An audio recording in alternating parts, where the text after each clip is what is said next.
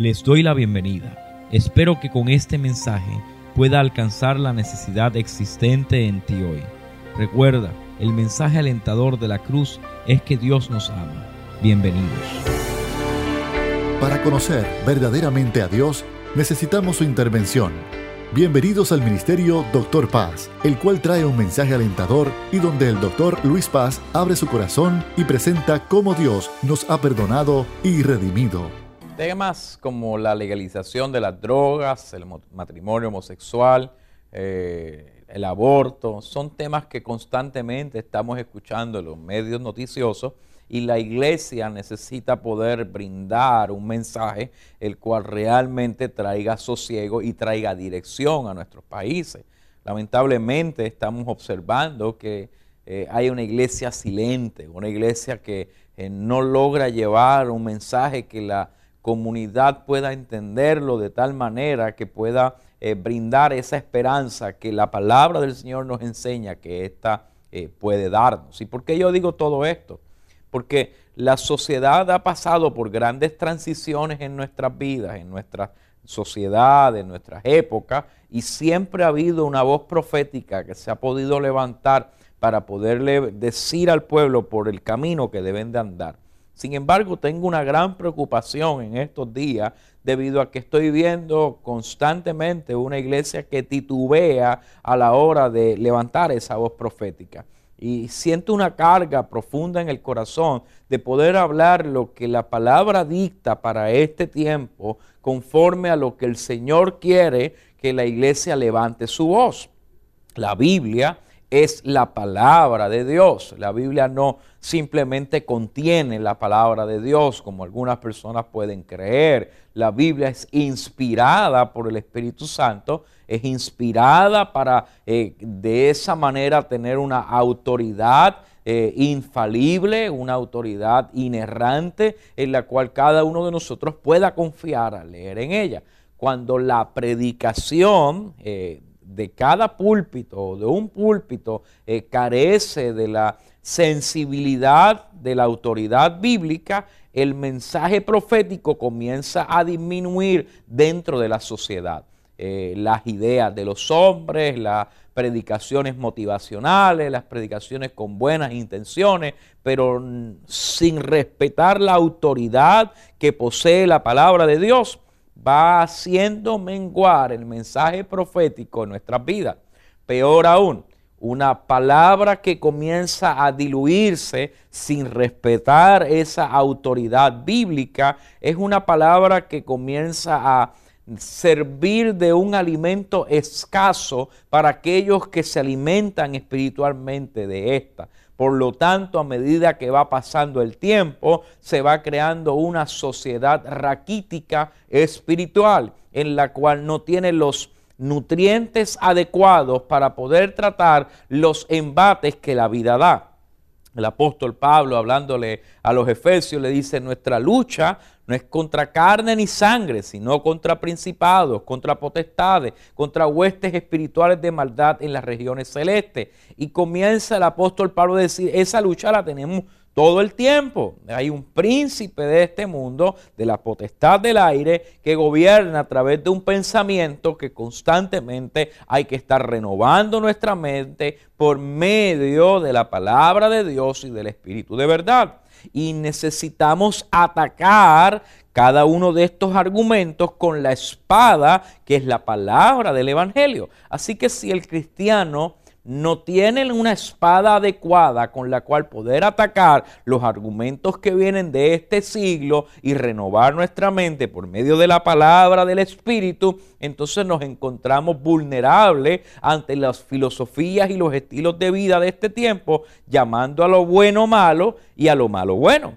Así que necesitamos entonces ahora meternos en la palabra de Dios para poder ver algún ejemplo en el cual hoy la iglesia pueda sustentarse, un ejemplo bíblico, un ejemplo que sea inerrante, un ejemplo que sea infalible y podernos dar cuenta que Dios está interesado como en el pasado, en el presente y en el futuro, a actuar en la vida del hombre, pues Dios no está enajenado de la sociedad. Dios es un Dios que se revela se ha revelado a través de su Hijo Jesucristo y ahora se revela a la humanidad a través de la iglesia, de tal manera de que tú y yo nos convertimos en esa voz en la cual la presencia de Dios se manifiesta en nuestra sociedad. Y yo tengo una esperanza maravillosa.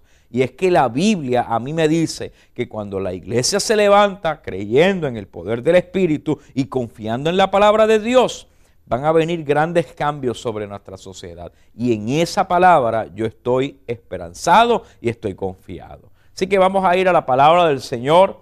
Hemos estado trabajando por todo este año el libro de Filipenses y estamos llegando al final del capítulo 3 y vamos a trabajar hoy ese, ese mensaje que tú y yo nos convertimos y debemos de el poderle dar a nuestra sociedad. Efesios capítulo 3, versículo 17 al 21 es el marco que vamos a estar trabajando en esta noche. Efesios 3, 17 dice así la palabra del Señor. Hermanos, sed imitadores de mí y mirad a los que así se conducen según el ejemplo que tenéis en nosotros. Porque por ahí andan muchos, de los cuales os dije muchas veces, y aún os digo, y aún os lo digo llorando, que son enemigos de la cruz de Cristo, al fin, fin, el fin de los cuales será perdición cuyo Dios es el vientre, subraye eso, hay un Dios que le sirve en esta, estas personas y es el Dios es el vientre, cuya gloria es su vergüenza y que solo piensan en lo terrenal, mas nuestra ciudadanía está en los cielos, de donde también esperamos al Salvador, al Señor Jesucristo, el cual transformará el cuerpo de la humillación nuestra, para que sea semejante al cuerpo de gloria suya, por el poder con el cual puede también sujetar a sí mismo todas las cosas. Tenemos que ir poco a poco para ir trabajando estos versículos que son de suma profundidad y de suma pertinencia en este tiempo. Versículo 17, el apóstol Pablo comienza a dar una de las conclusiones acerca de su propia vida. Recordemos, para entrar a estos versículos, que como hemos venido hablando, el apóstol Pablo se encuentra preso, se encuentra escribiéndole a la iglesia en Filipo y le está diciendo, desde la prisión yo me regocijo en lo que Dios está haciendo. Y ese regocijo nadie me lo puede quitar porque yo he aprendido que para mí el vivir es Cristo y el morir es ganancia. Y Pablo comienza a hablar de que tiene adversarios, que tiene personas que se le han opuesto, pero el mensaje del Evangelio lo mantiene en un gozo que nadie le ha podido robar. Y Pablo entonces comienza a decirle a los de Filipo en el capítulo 3 que hemos venido trabajando, mire, si yo de algo me voy a gloriar, me glorío en Cristo, porque todas las cosas que yo he tenido, las he tenido por pérdida, las he tenido por basura, porque ninguna de ellas realmente me ha podido dar lo que yo tengo. ¿Qué cosas eran eso? Mi posición, mi religión, mi estatus social, mi estatus económico, mi estatus político. El apóstol Pablo menciona cada uno de los estatus y nos dice, todo esto yo lo he tenido por pérdida. Ahora Pablo dice, ya yo no me considero ni ciudadano romano, ni, me considero un fariseo judío, ahora yo me considero, mire el versículo 17, parte de una familia espiritual y por eso le dice hermanos. Esa, esa eh, eh, sustantivo que estamos viendo ahí está diciéndole a los de Filipo, yo no estoy aquí solo. Yo pertenezco a una gran familia. Y es que ustedes, aunque están allá y yo estoy aquí preso en Roma, pertenezco a una familia que al pensar en ella me da esperanza, me da fortaleza y me da ganas de seguir viviendo. Queridos hermanos, la iglesia, más allá de ser un lugar donde nos reunimos, es la constitución de la familia del cuerpo de Cristo. Mire, necesitamos devolverle al mensaje del Evangelio la realidad de que en Cristo hemos sido todos perdonados, hemos sido redimidos de nuestros pecados y en medio de nuestras pruebas, de nuestras luchas, de nuestras necesidades, ahora somos una sola familia con un solo cuerpo, con una sola cabeza en la cual todos estamos unidos por coyunturas espirituales para que trabajemos los unos con los otros, amando a Dios con todo nuestro corazón y nuestra alma y amando a nuestro prójimo como a nosotros mismos. El mensaje del Evangelio entonces, lo primero que se trata, no se trata de que yo consigo para mí mismo, sino la relación que yo tengo en una familia espiritual en la cual trabajan los hermanos juntos en armonía. Por eso el salmista decía, bueno es habitar los hermanos juntos en armonía, porque allí envía Jehová bendición y vida eterna. Hemos notado con el transcurrir del tiempo que la iglesia ha sufrido grandes divisiones divisiones doctrinales, divisiones de enseñanza, divisiones de pensamiento. Tanto es así que aún no podemos ni siquiera coexistir en un mismo entorno. Y eso la sociedad ha ido viendo, la división que la iglesia tiene. El no poder llamarnos hermanos porque no dominamos una doctrina o no coincidimos en X interpretación de la Biblia, causa una división profunda dentro del cuerpo de Cristo, lo cual le quita el testimonio de que Dios nos ha enviado a ser una gran familia. Una familia dividida no puede prevalecer. La división del cuerpo de Cristo ha causado grandes problemas dentro de nuestra capacidad profética. Porque si nosotros no podemos resolver los problemas entre nosotros mismos, ¿cómo podremos resolver los problemas profundos del alma de una persona que se encuentra en crisis de depresión?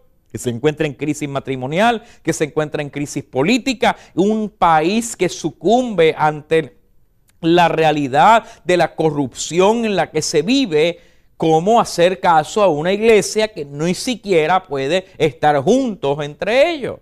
El testimonio de la unidad va más allá del nosotros saber o decir si pertenezco a una denominación o no pertenezco. El concepto de la unidad que habla la palabra de Dios es el concepto del amor por el cual hemos sido unidos en el vínculo de la fe por la fe en el Señor Jesucristo. Y a Pablo eso le llama los hermanos. La hermandad que produce la fe hace que la multitud de dificultades de pensamiento y de división sean echadas a un lado con el fin de predicar el mensaje del Evangelio de Jesucristo y de hablar las buenas nuevas de salvación. Nosotros podemos hablar de doctrina, pero seguimos siendo hermanos. Podemos hablar de diferencias teológicas, pero seguimos siendo hermanos porque solamente uno murió por nosotros en la cruz del Calvario y derramó su sangre. Querido hermano, los bautistas no derramaron la sangre por ti. Los pentecostales no derramaron sangre por ti. Los metodistas no derramaron sangre por ti. No fue Wesley, no fue Lutero, no fue Calvino. El que fue a la cruz del Calvario se llama el Señor Jesucristo y Él fue el que fue flagelado, Él fue el que fue molido por nuestros pecados y su sangre fue vertida por la iglesia para convertirnos en hermanos. Por eso yo puedo hablar con una persona que ama la doctrina calvinista y decir que es mi hermano. Pero puedo hablar con alguien que ama la doctrina wesleyana y decir que es mi hermano. Puedo hablar con alguien que ama la doctrina luterana y decir que es mi hermano. Y puedo estar con alguien contemporáneo y decir es mi hermano. Porque mientras nosotros confesemos que Cristo es mi Señor y que soy salvo por medio de la gracia y que no es por obra para que nadie se gloríe, esa persona se convierte en mi hermano y yo puedo trabajar en pos de ello. Ahora, como toda familia, hay diferencias dentro de la familia hay maneras de pensar dentro de la familia, pero seguimos siendo redimidos por la sangre del Cordero. Y Pablo le dice a su familia, ¿saben algo?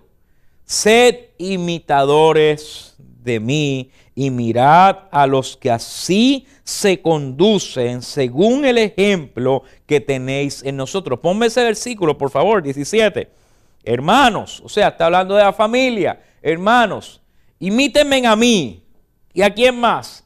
Y mirad, ¿qué vas a mirar? Los que se conducen, ¿a quiénes? O sea, a los que a los que están comportándose igual que yo, que son mis hermanos, o sea, está hablando de una familia. Hay un ejemplo que nosotros, que la humanidad, que los filipenses, que toda la familia cristiana tiene en base a los que se comportan como Cristo. ¿Por qué yo tengo que mirar ese versículo? Porque el apóstol Pablo está diciendo, como nosotros todos somos hermanos, y hay una misma fe, hay una misma sangre, hay, una, hay un mismo derramamiento de sangre en la cruz del Calvario que nos ha limpiado y tenemos un mismo espíritu que se nos ha dado a beber. Todos, escúchame bien, tenemos que servir de testimonio para que otros puedan seguir la conducta nuestra, sea reflejos en ellos de lo que Dios quiere hacer en sus vidas. Voy a explicar esto porque es de suma importancia.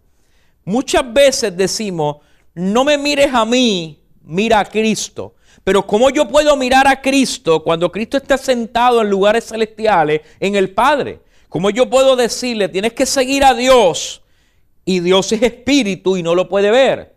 Jesús desarrolla un ambiente en el cual dice, yo derramo mi sangre para que la iglesia sea limpia de sus pecados.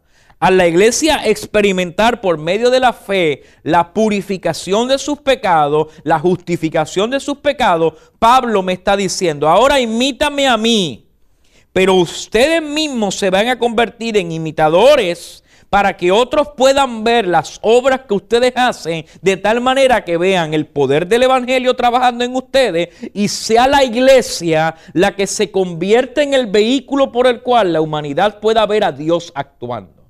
O sea, cuando la iglesia camina, actúa, piensa, habla y dice, es Dios el que está trabajando a través de la iglesia.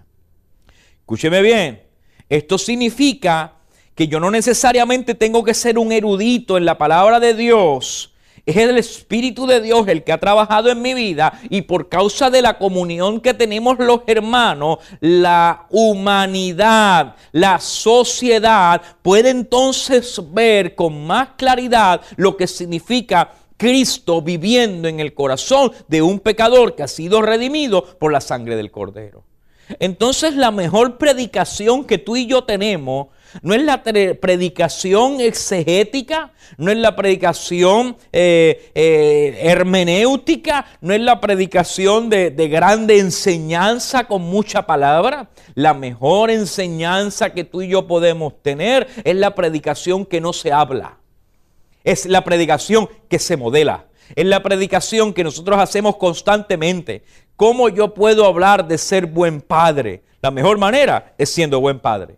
¿Cómo yo puedo hablar de ser un buen esposo conforme a la palabra de Dios? Es cuando Cristo Jesús se mete en mi vida y yo me convierto en un esposo que cada día soy mejor para la gloria de Dios y la humanidad ve un matrimonio lleno de la presencia de Dios, lleno de valores del reino de los cielos y dice, esta familia tiene algo que yo no tengo y yo puedo entonces ver en esa familia lo que son los valores del reino. Mire, necesitamos trabajar esto con calma. Yo no puedo pararme a trabajar lo que es la inmoralidad cuando yo soy un inmoral. Yo no puedo hablar de no adulterar cuando en mi computadora está llena de pornografía. Yo no puedo hablar de amar a tu esposa cuando yo tengo un lío constantemente dentro de mi hogar. Yo no puedo hablar de ser un buen padre cuando mis hijos no pueden acercarse a mí porque hay riña y hay contienda los hijos con los padres. Entonces, el Evangelio ha perdido mucha de su sustancia y su pertinencia porque el testimonio de la iglesia ha sido manchado por una predicación que se habla, pero no una predicación que se vive. Una predicación que se confiesa a través de la radio, de la televisión, pero una predicación que carece de profundidad al acercarse la gente a aquellos que predican.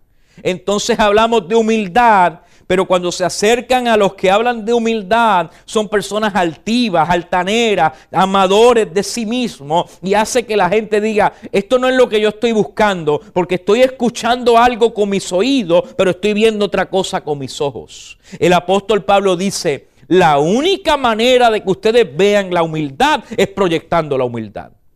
La única manera de que ustedes vean lo que es la santidad es ustedes proyectando la santidad de lo que Dios ha hecho en su vida. Entonces yo necesito el poder del Evangelio, no simplemente para que mi nombre sea escrito en el libro de la vida, y decir, ya yo soy salvo, sálvese quien pueda, sino yo necesito el poder del Evangelio para que el Espíritu de Dios transforme mi vida y me convierta en un testimonio por el cual otras personas puedan ver a Cristo Jesús dentro de mí.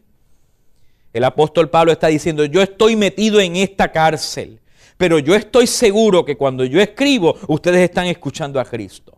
Yo estoy seguro de que cuando ustedes me miran en la cárcel, ustedes me ven libre porque ustedes están viendo a Cristo. Imítenme a mí. Pero también yo les llamo para que los imiten a ustedes, a todos los que siguen el mensaje del Evangelio, se conviertan en ejemplos vivientes de quién es Cristo Jesús.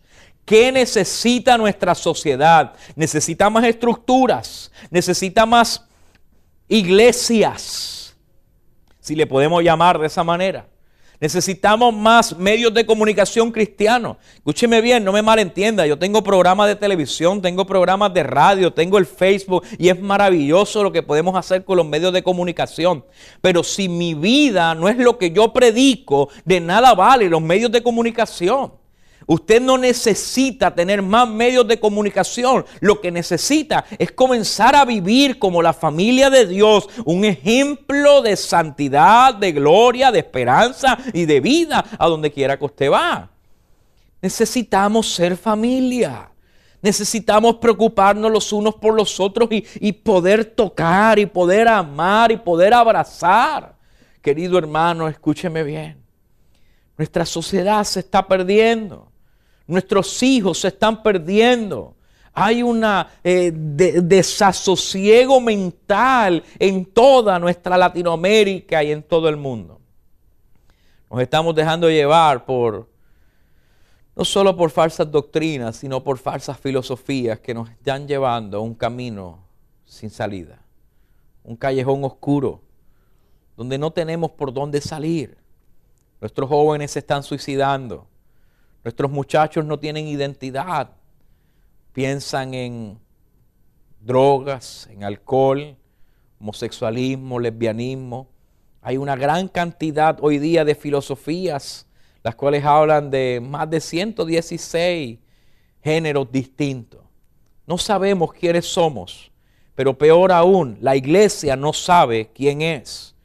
Hoy, querido hermano, al mirar esta palabra, tú y yo somos hermanos. Que no nos olvidemos de esa palabra tan increíble, la hermandad de los hermanos juntos, los cuales Dios convierte en un testimonio para que el código del cielo, la característica del Hijo de Dios, sea derramada en la humanidad. Empieza con la iglesia. Yo no puedo cambiar al pecador, pero algo yo sí puedo hacer en esta noche yo puedo permitir que Cristo me cambie a mí. Y yo te garantizo que si Cristo te cambia a ti, tú servirás de testimonio para aquellos que saben que necesitan ser transformados, encuentren en tu vida un lugar, una persona que les hable de quienes ellos son también. El mundo necesita modelos, los cuales puedan imitar. La iglesia tiene que volver a ser ese modelo, un modelo de santidad, un modelo en el cual la gente pueda encontrar alegría, gozo, paz, abundancia. Que la gente pueda sentir que en la iglesia, en la iglesia, no en la estructura, en la iglesia, hay un lugar donde ellos pueden sentirse bienvenidos. Inclina tu rostro, oremos al Señor. Padre, que seamos ese modelo por el cual otros puedan conocerte a ti. Modelos vivientes de testimonio, de fe, testimonios de vida. Que otros puedan encontrarte a ti a través de las marcas del Evangelio en nuestras vidas. Conviértenos en imitadores de ti para ser, Señor, modelos de santidad en el mundo entero. Te lo pedimos, Padre, en el nombre de Jesús. Amén y amén. Gracias por escuchar al Ministerio Doctor Paz. Hoy día, muchas personas se preguntan cómo pueden obtener su salvación. Y a través de esos mensajes, presentamos el plan redentor de nuestro Señor Jesucristo. Mantente en contacto con nosotros. Si este mensaje de hoy ha impactado tu vida, visita Facebook y Twitter bajo Doctor Paz Ministry. Si tienes alguna petición o quisieras comunicarte con nosotros, puedes enviarnos un correo a drpazministry@hotmail.com. Este programa es una presentación de Ministerio Doctor Paz y permanece gracias a sus oraciones.